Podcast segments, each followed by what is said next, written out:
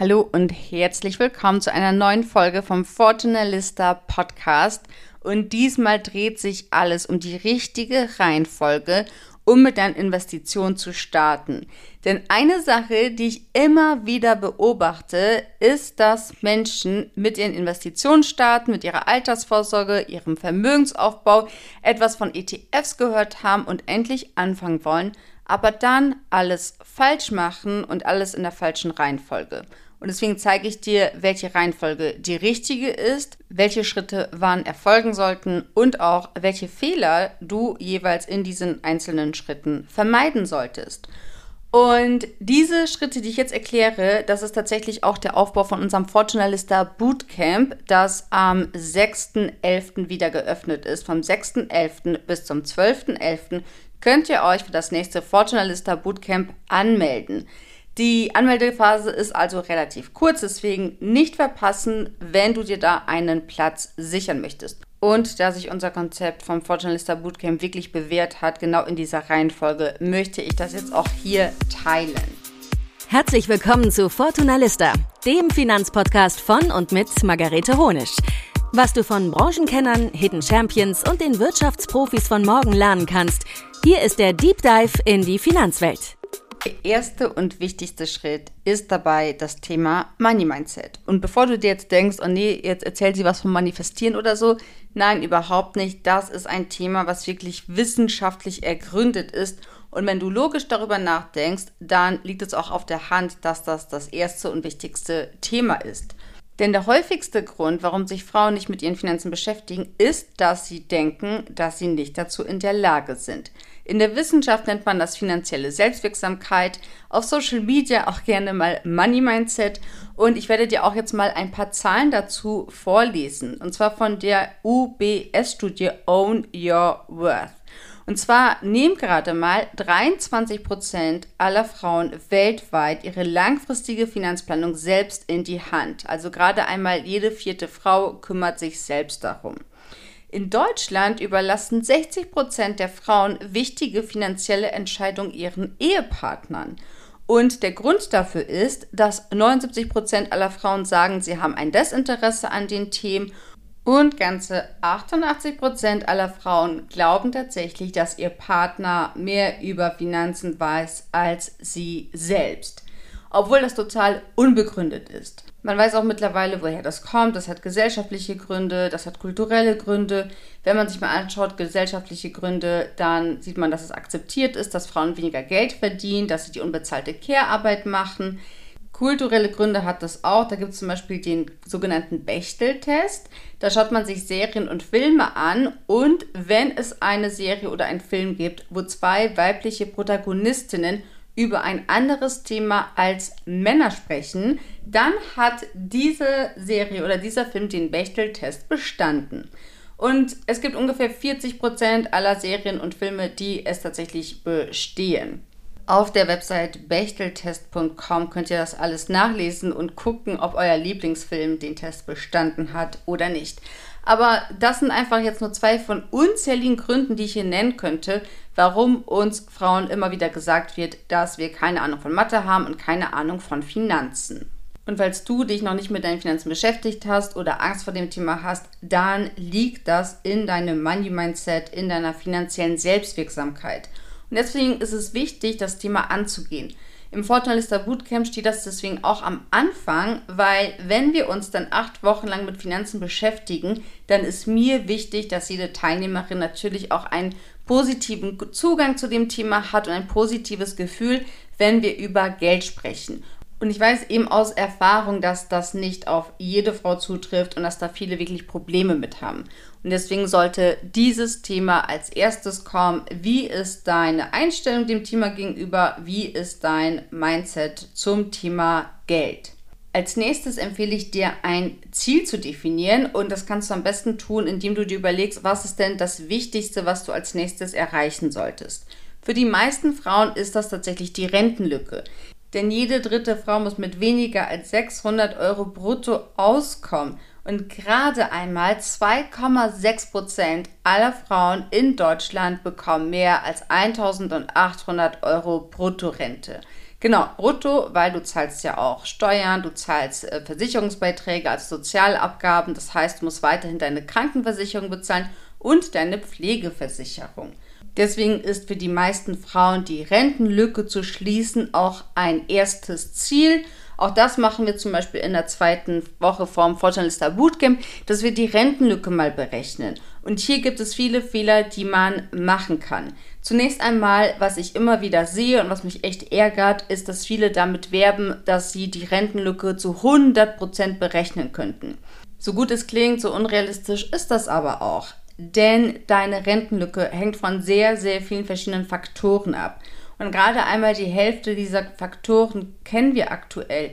Die anderen können wir nur prognostizieren. Dazu gehören Punkte wie das Einkommen aller Arbeitnehmenden oder die Entwicklung der Inflation. Und ganz ehrlich, ich glaube keiner Person, die sagen kann, dass sie weiß, wie diese Zahlen in 10, 20 oder 30 Jahren aussehen. Und deswegen ist die Berechnung der Rentenlücke immer nur eine Prognose. Es ist wichtig, sie zu kennen, diese Prognose, und sich auch daran zu orientieren, um zu wissen, was ist denn mein Kompass für die Zukunft. Aber diese Rentenlücke kann niemals zu 100% richtig berechnet werden, es sei denn, du stehst wirklich ganz kurz vor deinem Rentenbeginn. Aber nichtsdestotrotz ist das ein guter und wichtiger Punkt, um damit zu starten, um einfach zu sehen, wie viel muss ich denn investieren? Wie viel Risiko muss ich vielleicht auch eingehen, um dieses Ziel zu erreichen? Dazu kommen wir später auch noch. Was viele dann falsch machen, ist, dass sie dann an der Stelle sich irgendeine App herunterladen und sich denken, okay, super, jetzt ähm, melde ich mich irgendwo an und suche nach irgendeinem MSCI World und fange dann an zu investieren. So weit sind wir aber noch nicht. Denn bevor du dich mit ETFs befasst, solltest du dich erstmal mit dem Thema Börse allgemein und auch den verschiedenen Anlageklassen befassen. Also, dass du einfach verstehst, was ist denn die Börse, was sind ihre Funktionen, was sind die Unterschiede zwischen der Börse und Handelsplätzen und welche Player gibt es noch an der Börse außer mir? Weil wir alle sind kleine Anlegerinnen. Die großen, dicken Fische, die institutionellen Anleger, das sind diejenigen, die wirklich bestimmen, wo es lang geht und wir schwimmen da quasi mehr oder weniger mit dem Strom mit. Aber deswegen ist es auch so wichtig, sich da auszukennen. Und der andere Punkt sind die Anlageklassen. Dazu gehören Aktien oder auch Anleihen oder vielleicht sogar Rohstoffe. Denn auch wenn du dich für ETFs investierst, solltest du Grundkenntnisse vom Thema Aktien haben. Also wie entstehen Aktienkurse? Welche Arten von Aktien gibt es? Was sind Dividenden? Worauf muss man bei Dividenden achten? Und so weiter. Woraus werden Dividenden gezahlt? Also gibt es noch ganz, ganz viele Themen zum Überthema Aktien, die du wissen musst, die du vorher klären solltest. Und warum ist das so wichtig? ETFs bestehen ja aus Einzelaktien. Und wenn du nicht verstehst, was dieses kleine Element für eine Aufgabe hat und wie es sich sozusagen in diesem großen Topf von ETFs verhält, dann wirst du später ein Problem haben, weil du nicht wissen wirst, wie sollst du das einschätzen, wenn da beispielsweise nur große Unternehmen in einem ETF sind oder nur kleine Unternehmen, wenn da nur Schwellenländer oder nur Industrieländer drin sind und so weiter. Oder auch, warum die Kurse steigen oder fallen. Du musst natürlich keine Aktienkennzahlen studieren und keine Einzelaktien analysieren können, aber du solltest trotzdem wissen, was Aktien sind, was deren Eigenschaften sind, welche Unterschiede es gibt und was deren jeweiligen Vor- und Nachteile sind von diesen unterschiedlichen Aktien, die es da gibt. Und das erlebe ich leider auch immer wieder, dass sich viele denken, naja, ich investiere in ETFs, das ist doch so einfach, erzählen alle, da muss ich ja gar nicht mehr Bescheid wissen darüber. Doch musst du schon, weil es dir einfach später dabei helfen wird, die richtigen und passenden ETFs auch für dich zu finden. Wenn du darüber Bescheid weißt, wenn du auch den Unterschied zwischen Aktien und Anleihen kennst, dann empfehle ich dir, dich mit deinem Risikoprofil zu beschäftigen. Dass du also wirklich ermittelst, was ist denn mein eigenes Risikoprofil. Und da unterscheidet man zwischen dem finanzmathematischen und dem finanzpsychologischen Bereich. Zu dem finanzmathematischen Bereich gehört zum Beispiel deine Risikokapazität. Das ist sozusagen die Höhe des Geldes, das du riskieren kannst, also das du investieren kannst ohne dass du deine eigene Liquidität gefährdest. Das kann man alles mit entsprechenden Tests berechnen. Das machen wir zum Beispiel auch im Fortunalista Bootcamp. Der andere finanzmathematische Bereich ist dein Risikobedarf. Da geht es um die Höhe des Risikos, das notwendig ist und auch sinnvoll ist, um die von dir gesteckten Ziele zu erreichen. Und auch an dieses Thema kann man sich mit Berechnungen herannähern. Und dann gibt es noch den finanzpsychologischen Teil und den finde ich sehr, sehr spannend, aber der ist auch wirklich sehr, sehr schwierig, den zu ermitteln. Zum einen hat man da die Risikobereitschaft, da geht es so ein bisschen darum, wie gehe ich denn mit Verlusten um und welches Risiko bin ich bereit in Kauf zu nehmen, um ein entsprechend gutes Ergebnis zu erzielen. Wir arbeiten da mit einem finanzpsychologischen Test auch, der von zwei Wissenschaftlern erstellt wurde, die in diesem Bereich absolute Koryphäen sind. Das andere ist bei der Finanzpsychologie die Risikowahrnehmung und da geht es darum, wie bewertest du finanzielle Risiken wie zum Beispiel Marktschwankungen. Und dieser Punkt ist echt tricky, weil man da einfach so ein bisschen Szenarien durchspielen muss und sich überlegen muss, wie fühlst du dich, wenn du ein Geld investiert hast und dann gibt es einen Crash oder es gibt ganz viele negative Nachrichten. Wie gehst du damit um? Denn das absolute Worst-Case-Szenario wäre, Du hast dein Geld investiert und dann gibt es einen Crash. Und da du diese Punkte dir nicht angeschaut hast, diese finanzmathematische Sicht und die finanzpsychologische Sicht, merkst du plötzlich, du wirst nervös. Mehr noch, du brichst in Panik aus. Dein Aktiendepot ist in Minus und du denkst dir, das einzig Vernünftige, was du jetzt tun kannst, ist alles zu verkaufen und den Rest des Geldes zu sichern.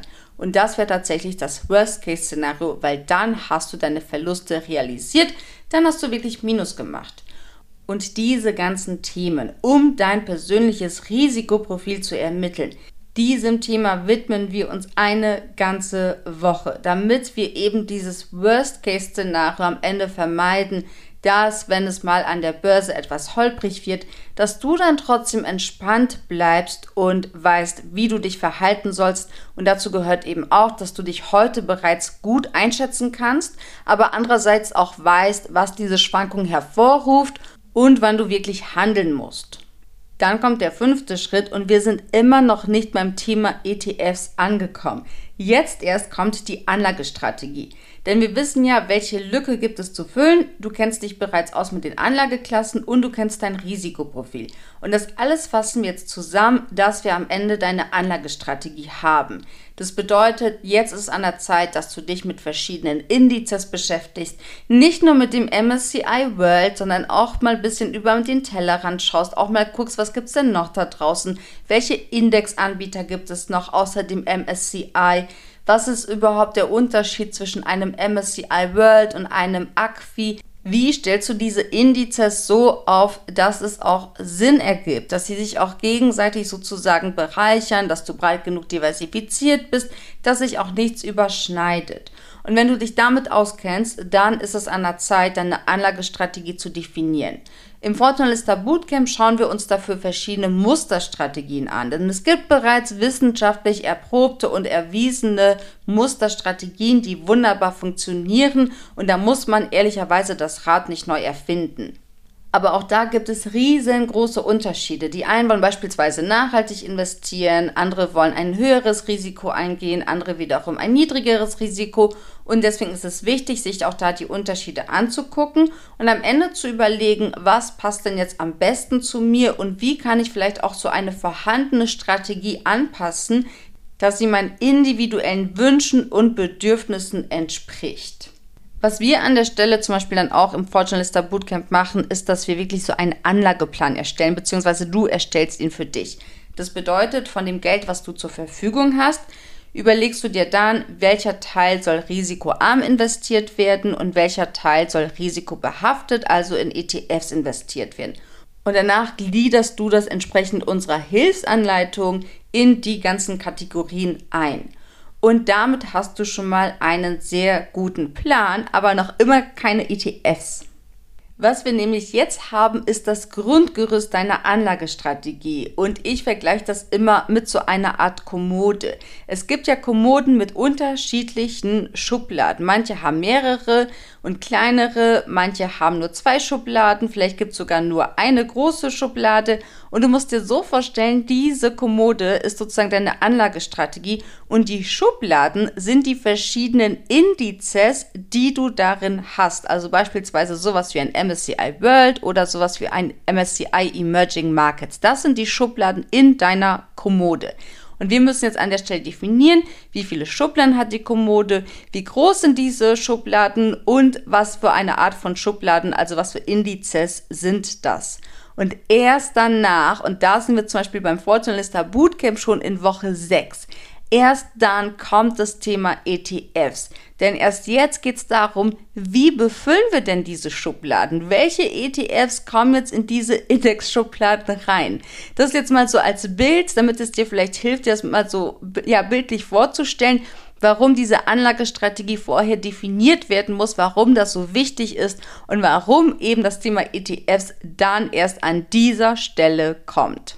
Und wenn du all das gemacht hast und bis zu diesem Punkt so vorgegangen bist, dann wirst du nämlich eins merken, ETFs auswählen wird dich dann nicht mehr so sehr überfordern, als wenn du als erstes damit startest.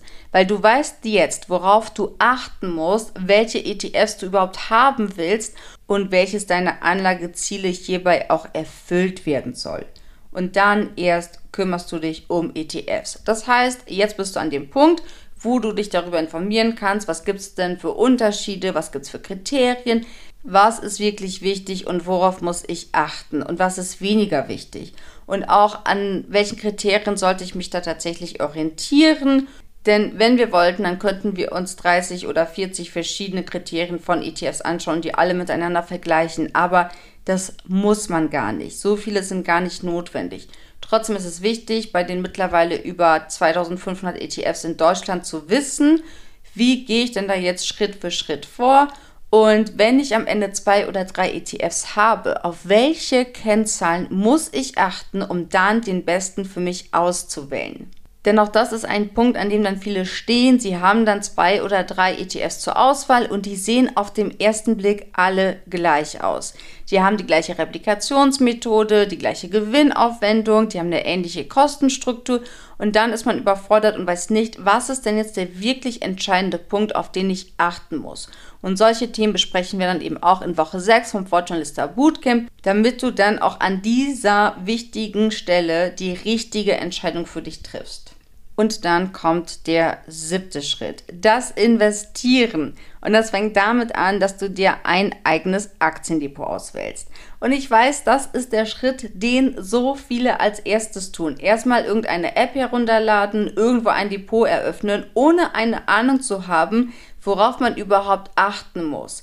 Du musst aber wissen, welches Aktiendepot und welches Angebot passt zu mir, welchen Service will ich haben, was ist mir wichtig. Und eigentlich kannst du diese Entscheidung erst dann treffen, wenn deine Anlagestrategie steht und wenn deine ETFs ausgewählt sind. Denn erst dann kannst du entscheiden, welche Kosten für dich akzeptabel sind, auf welche Kostenarten du achten musst.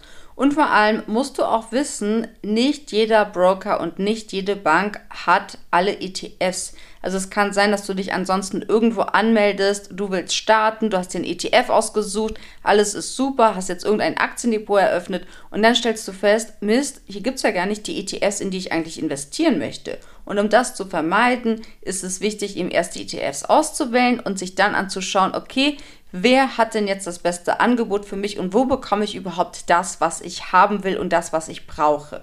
Und erst jetzt setzt du deine Sparpläne auf. Und dieser Moment ist für mich immer sehr aufregend, für die Teilnehmerin im Fortunalista Bootcamp auch. Und das Spannende ist, das ist von all den Sachen, die ich gerade erklärt habe, das mit Abstand einfachste. Ein ETF-Sparplan aufzusetzen kann wirklich jede. Das sind wenige Klicks, da wird man bei den meisten Brokern auch gut durchgeführt. Aber diese Vorarbeit, alles, was ich davor jetzt erzählt habe, das ist das, was entscheidend ist.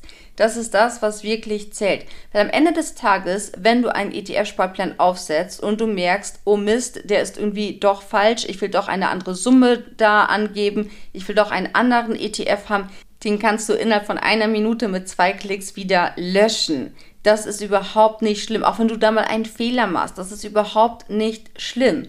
Aber schlimm ist das, wenn du die Schritte, die davor stattfinden müssen, wenn du die überspringst, wenn du die vernachlässigst, weil das kann dann wirklich weitreichende Folgen für dich haben. Also deswegen auch hier mein Appell, fang nicht erst mit ETFs an und mit deinem Aktiendepot, sondern eben mit all den Themen, die ich zuvor besprochen habe, dass du dir überlegst, wie ist meine Einstellung zu Geld? Welche Rentenlücke habe ich später? Wie viel Geld muss ich investieren, um diese Lücke zu schließen? Kenne ich mich gut genug mit Aktien aus, mit Anlageklassen wie Anleihen oder Rohstoffen oder Gold? Denn vielleicht spielt auch das für dich eine Rolle. Und ganz wichtig, wie ist mein ganz persönliches Risikoprofil? Wie ermittle ich das?